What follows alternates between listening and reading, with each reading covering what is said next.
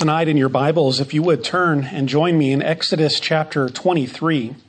Exodus chapter 23, and our focus this evening is on verses 1 through 9. This section that we're in in Exodus right now is a section that is called the Book of the Covenant, and it is a collection of laws. A collection of laws that really could in one way, be viewed as building on top of the foundation that was laid in the Ten Commandments. And so many of these commands directly relate to one of those Ten Commandments and could be viewed as more specific cases or more specific applications of the Ten Commandments. The passage that we're looking at tonight in Exodus 23 1 through 9 most of it, there are a couple verses that don't directly relate to it, but most of this passage is applying the ninth commandment to social life and society in Israel. And the ninth commandment is to not bear false witness against our neighbor. The ninth commandment is about truthfulness. But the ninth commandment is more than just about truthfulness, it's also about true justice because one of the one of the things that's involved in the ninth command is specifically in a courtroom setting to not perjure oneself, to be a false witness against someone that leads to a false verdict that could end up ruining someone's life or costing them their life. And so it's a very serious matter. And so in this passage, we have some more specific applications of that ninth commandment. And so much of this has to do with truthfulness, but a lot of it also has to do with that larger concept of justice, making sure that people are treated justly and rightly in accordance with the law. And then also we see some passages in here, a couple of verses that have to do with uh, with mercy, which is why I've titled this message "Justice and Mercy," because those are the the overriding themes in this passage of Scripture. One of the things that is challenging when we read Old Testament laws and, and when we preach from them and, and try to apply them is how do we bring laws that are, you know, 2,500, 3,000 years old? How do we bring these laws from an ancient Near Eastern society, an ancient Israelite perspective, and, and not just an ancient, not just any ancient country, but a country that was chosen by God to be his kingdom on earth, to be his theocratic people, in which he was the ultimate king among them.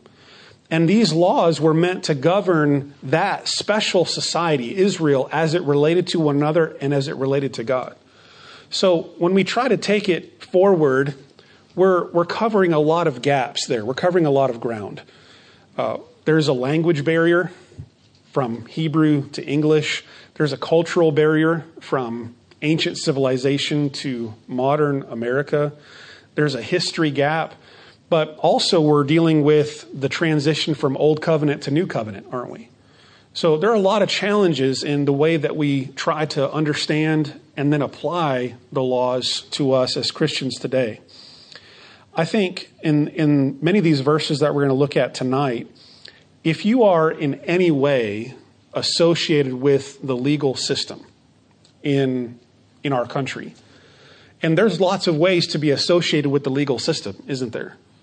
I mean, you can be more directly on a day to day basis related to the legal system, perhaps as a lawyer, as a police officer, as a judge, you know, directly related to the legal system. That's your occupation, your profession. But many of us at different times might be called on to have a relationship to our country's legal system. You might serve uh, as a witness in a case.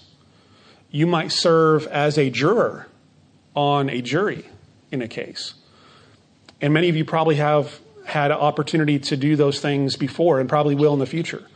So any relationship that we have to legal system, I think all of these laws can very directly apply to us as Christians, as God's people, in the way that we seek to conduct ourselves in that legal setting.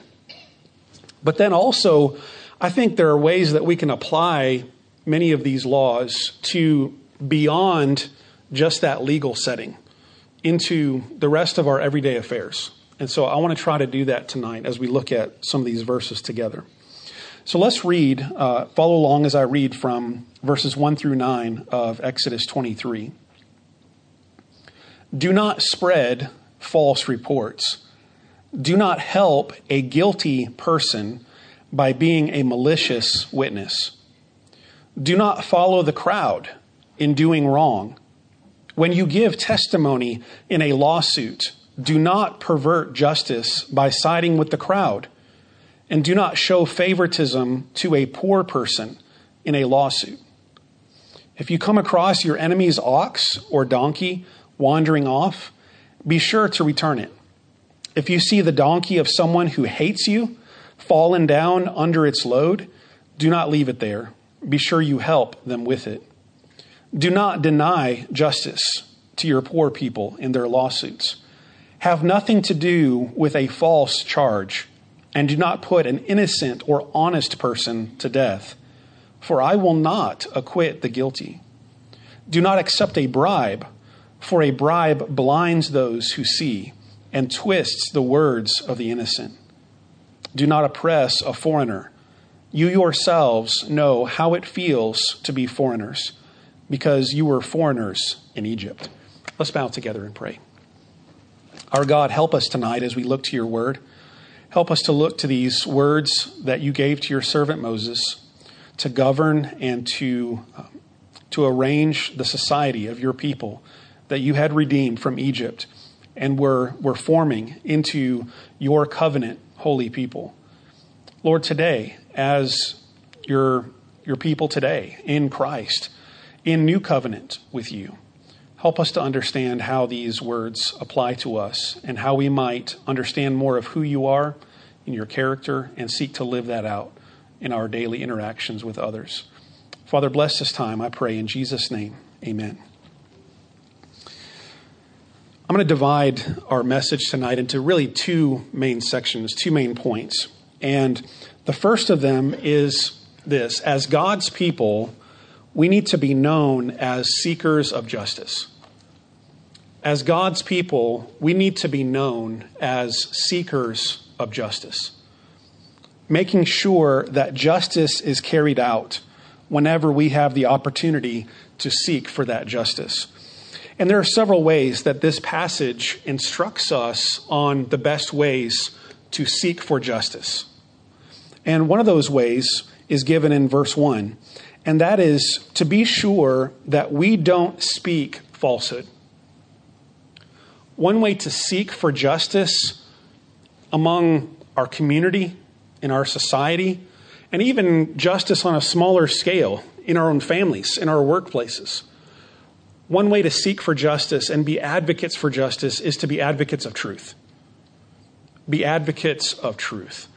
And one of the things that, that this says at the very beginning of the passage the very first statement do not spread false reports. Now, you could see how that could fit into a legal setting. Okay, you don't want to bring false charges against someone.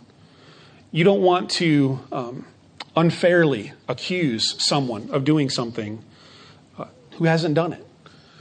But I think even beyond that, uh, even beyond the legal setting, I think all of us have a responsibility to be upholders of truth. And we can do that on a day to day basis by making sure that we don't spread rumors, hearsay, things that we hear that, that may not be true. And I think that the burden is on us to make sure that we're not just passing along bad information. And that's really easy to do, isn't it? I mean, that is so easy to do. You hear something about something that's happening in town, you hear this thing that happened over here at this place, and it, your instinct is automatically to start sharing that with somebody. It becomes a conversation starter with somebody. Hey, guess what I heard yesterday?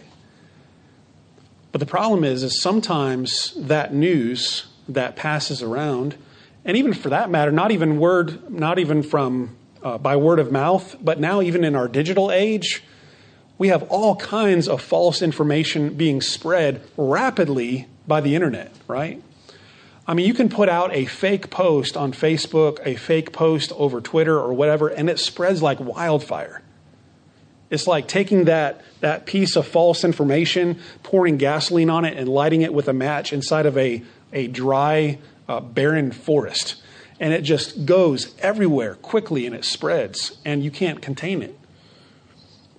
And so I think there is a burden of responsibility that rests on us as God's people to, as much as we can, seek to verify knowledge before we pass it on as truth. So don't just take everything that is talked about, everything that is rumored about, and just pass that along un, undiscerningly. I think we should do have due justice or or due diligence to see is does this sound right?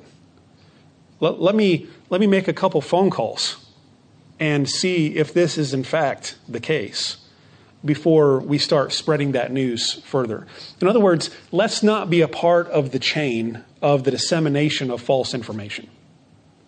If false information reaches us and we know it's false, or we do a little due diligence and we find out that it's false, then let it stop with us and not spread any further. And then let's seek to even correct, as we can, that false representation. So let's be people of truth. And as much as we can, now obviously we can't know everything, and it's hard to verify everything. But as much as we can, let's seek to be truth tellers and, and be cautious about spreading things that we're not sure is truth. Another thing that we see in this passage is that for sure, to be seekers of justice, we need to not intentionally bear false witness against someone. I mean, the second part of verse 1 says that very clearly. Do not help a guilty person by being a malicious witness. That directly relates to the ninth commandment, doesn't it? Do not bear false witness. In this case, it seems to be you're not trying to put an innocent person and make that innocent person guilty. The way that verse 1 is phrased is you're seeking to help a guilty person get off by being a false witness. Either one, either seeking to accuse an innocent person by a false witness or helping a guilty person to get off by being a false witness, either one of them is a perversion of justice, isn't it? And as God's people, we need to make sure that we're telling the truth in matters of legality and justice. Verse 2 there's another way that we can seek justice as God's people, and that is to make sure that we are advocating for the truth and not bending the truth just to suit the crowd, just to please the crowd. And that's tempting to do sometimes, isn't it? When you've got a whole crowd of people, when you've got the majority of people wanting you to decide this way, that's a lot of pressure.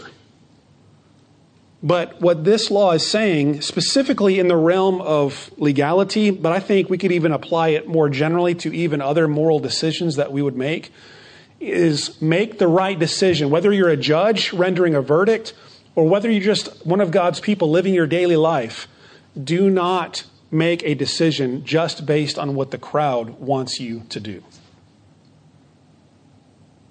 And I think today, in our society, and, and here I'm speaking to American society and our American legal system, I think very much there are several times where we have fallen into this trap of siding with the majority or siding with what we perceive to be the majority or making a court decision based on where we think the winds are blowing in terms of public opinion. And I'll give you an example of that. In the um, Obergefell decision that rendered same sex marriage legal in our country, that is, I believe, an error by the Supreme Court in which, and you can even see this by reading their arguments, it was an error by the Supreme Court in which they, they included in it, in their decision, the general uh, prevailing view of the American people. They basically admitted there's no way that we would have decided this 10 years ago. But now we'll decide this this way. Why? Because public opinion had changed. Public opinion had shifted. I mean, in other words, they made a legal decision on the basis of public opinion. That's exactly what this verse is saying to not do. There was nothing in written law, nothing in the written constitution, nothing in other precedents in written law which would lead them to make that decision that they made if they had not taken into account public opinion and public pressure. The job of judges, the job of the courts, is to render justice, render verdicts based on truth, based on law. The Supreme Court's job is to read and interpret laws and make decisions and applications based on those written laws, not on the basis of what the prevailing view or public opinion is. It's very, very dangerous when you get into a situation in society where ethics and morality and now even law is determined by majority rule. Because when that happens, several things are repercussions of that. One of them is morality changes all the time, doesn't it? Depending on where the majority is on an issue. But the other thing that flows from that is when you decide morality by majority rule, then the minority becomes oppressed and persecuted. And you can see that happening in our American culture today because the majority view now is toward this sexual freedom in law and in society. And for those who would say that are, that are Bible believing Christians, in tune with the historic Christian faith for the last 2,000 years and say, I agree with everything that Christians have always said for the last 2,000 years, and that is that homosexuality is wrong. If you say that, you may lose your job. If you say that, you might be taken to court. If you're a cake baker and you say, I can't do this, or a florist and you say, I can't do this, you'll be taken to court. That's what happens when you have mob rule. When you have mob rule or majority rule, ethics changes all the time, and then the minority becomes the persecuted. And God is saying, no, justice needs to be rendered based on truth, based on what is actually happening, and based on what the law says, not based on what the crowd wants you to do. So don't bend the truth, don't bend justice for the sake of the crowd in, at the end of verse 3, we see, or, or in verse 3, we see another way that we are to be seekers of justice. And that is, we are to not bend justice, even if it is for a good cause. Don't bend the truth, don't bend justice, even if it is for a good cause. Look at verse 3. Do not show favoritism to a poor person in a lawsuit. Now, if you've been following in Exodus, God has a heart for the poor, doesn't he? And we're even going to see it later on in this passage. Verse 6 Do not deny justice to your poor people in their lawsuits. So God has a heart for the poor. He has a heart for the widow and the fatherless and the foreigner. You can see that all over Scripture. But what this is saying is even for the sake of the poor, you cannot pervert justice. In other words, justice needs to turn a blind eye to the status or the wealth of the person. It doesn't matter if somebody's rich or if they're poor, justice needs to be blind and render the truth rightly. And this speaks to, I think, I'm probably going to get in trouble for making this application as well, but there is a prevailing view among out there today. It's, it's a very liberal view called liberation theology. And liberation theology essentially says that those who have been beaten down in the past, those who have been persecuted in the past, those who have been minorities in the past, now it's time to flip things upside down. And, and instead of just making things level and equal and open for all, liberation theology says no, we need to give an advantage to those who have been beaten down in the past, to the poor, to the underprivileged. Let's give them a leg up. But what this is saying is not that we don't have concern for the poor, but that when it comes to justice and making decisions fairly, it needs to treat people the same. And not give preference to one over the other, whether rich or poor. So don't bend the, the truth or bend justice, even if it's for a good cause, like helping the poor.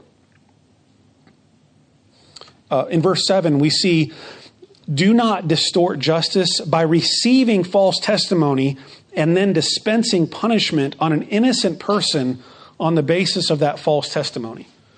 So this goes to maybe a jury, maybe in a court system. They receive testimony. It is their job to seek to make sure that that testimony is true.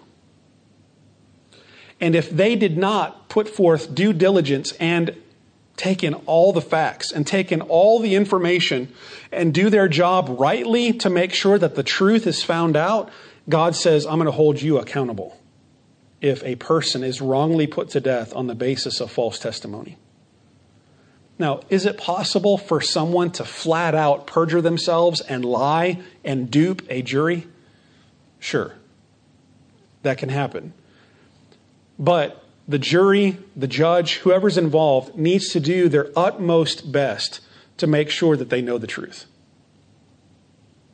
Because if they don't, if they seek to cut corners, or if there's this piece of information that they find out and they don't include it in their decision making process, God says, I'm going to hold you accountable. Don't distort justice by receiving false testimony and then punishing an innocent person on the basis of that testimony. And then we see in verse 8 do not distort truth or justice for the sake of personal gain. Verse 8 talks about bribery. Verse 8 says, Do not accept a bribe. Why? Because a bribe blinds those who see and twists the words of the innocent. That seems fairly obvious, right? Don't take bribes. Don't take bribes. But there are times when even this is not always crystal clear cut. Maybe somebody is receiving a bribe and they don't know it's a bribe yet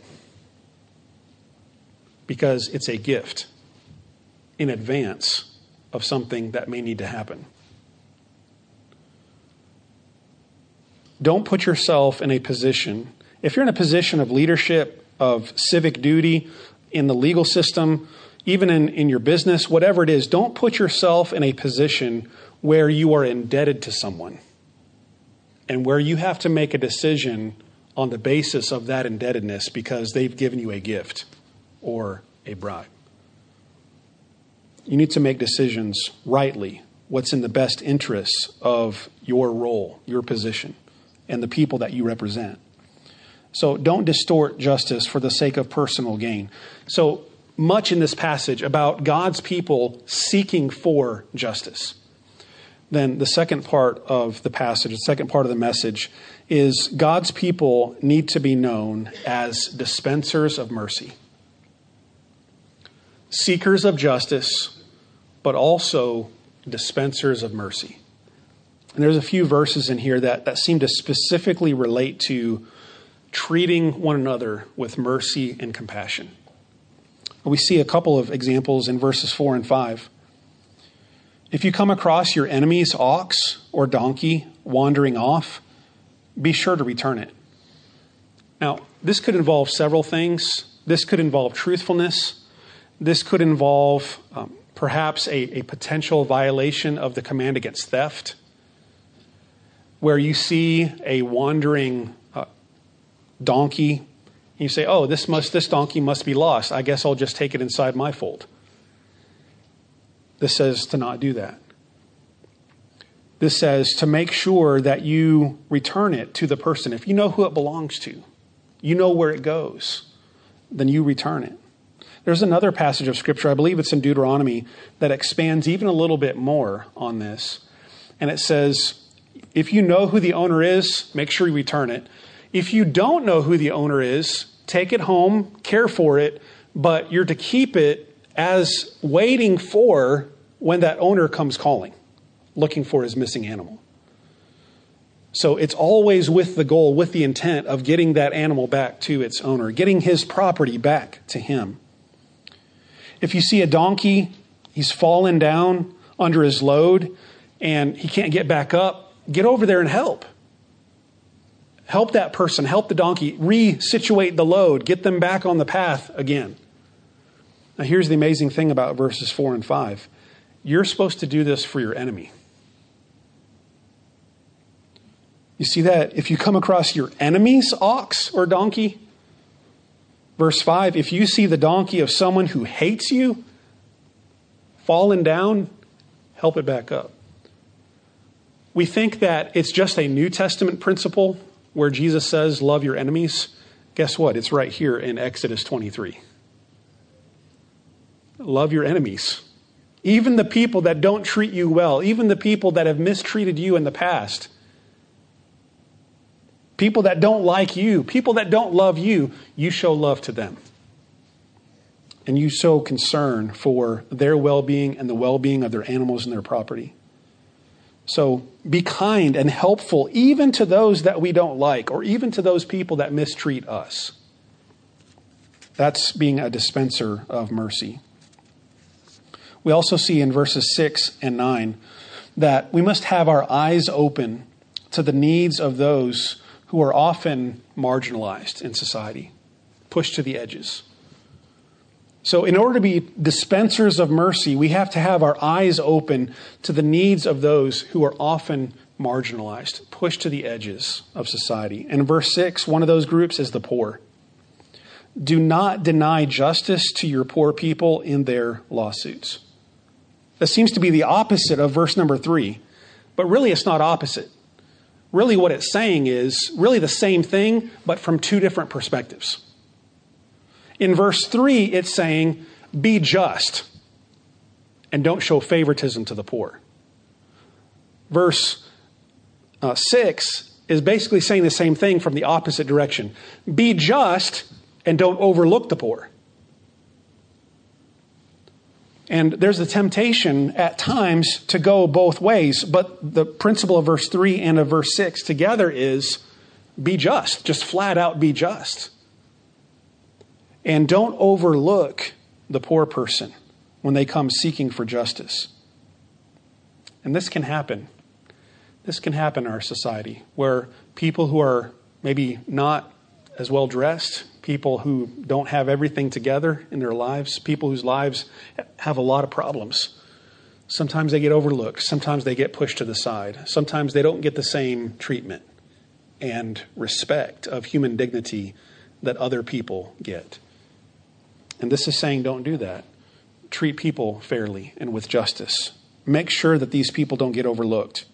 Make sure their cases are heard and that they're heard justly. We also see in verse number nine another group that is often pushed to the margins, and that is the foreigner. Do not oppress a foreigner. You yourselves know how it feels to be foreigners because you were foreigners in Egypt. He brings in their history.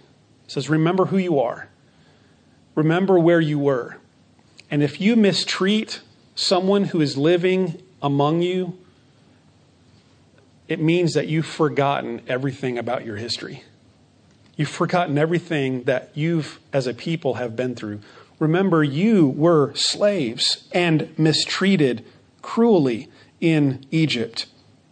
So don't do that to others. Don't oppress a foreigner. And I mentioned this last week in our message in Exodus 22, but I'll mention it again tonight. And that is, we as God's people need to think about the best way to be a dispenser of mercy to foreigners who are coming to us. We are a nation of immigrants, right? I mean, all of us, at one point in time, our ancestors came to this country from another place. So, all of us, we're all immigrants or descendants of immigrants. There are people coming to this country looking for prosperity, looking for freedom, looking to escape cruelty and terrorism and tyranny. And we need to, we need to have a merciful, loving heart for people who are seeking that. Would you not want to seek that for yourself or for your own family? So we have to have a merciful heart. Yes, I understand we have to uphold law. We have to do this orderly. We have to make sure that, that we're protecting our citizens, that we're protecting our country from terrorism. I, I understand that. We have to balance all of those things. But we need to make sure that we're not leaving mercy at the door, that we're including love and compassion in our policies and procedures that we make. And even, and that's on the government level. And now, even on the, the personal level, we need to be careful that, that we treat others with respect, whether they're poor, whether they're a foreigner, whoever they are. You treat others with respect and the human dignity that all people have because they're made in the image of God. And so, this is how God wants his society to be organized. He wants his redeemed and sanctified people to be seekers of justice and dispensers of mercy. And that is who they are, isn't it? They are redeemed by God. They've been redeemed out of bondage, out of slavery, brought now to be God's holy people, and He's leading them to the promised land of freedom. And this is how He wants them to live. He wants them to be seekers of justice and dispensers of mercy. And may we, as the new covenant people of God, may we seek those same things as well. Let's bow in prayer together.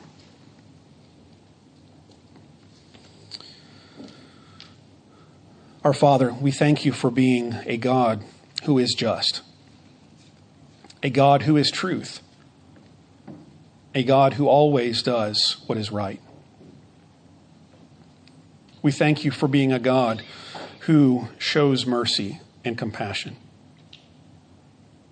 that looks to the needs of people, people who were even your enemies, and you showed love to them. As your word says, Lord, we were enemies we were in our minds hostile toward you. And yet, even while we were still in our sin and still enemies, you sent Christ to die and to be our Redeemer. So, Lord, thank you for being a merciful and loving God, even to your enemies. Thank you for sending Christ to be our Redeemer.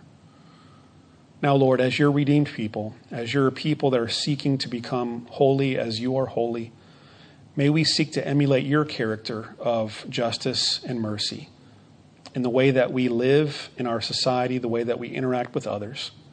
Lord, help us to, to mirror your heart of truth and compassion. We pray this in the name of Christ. Amen.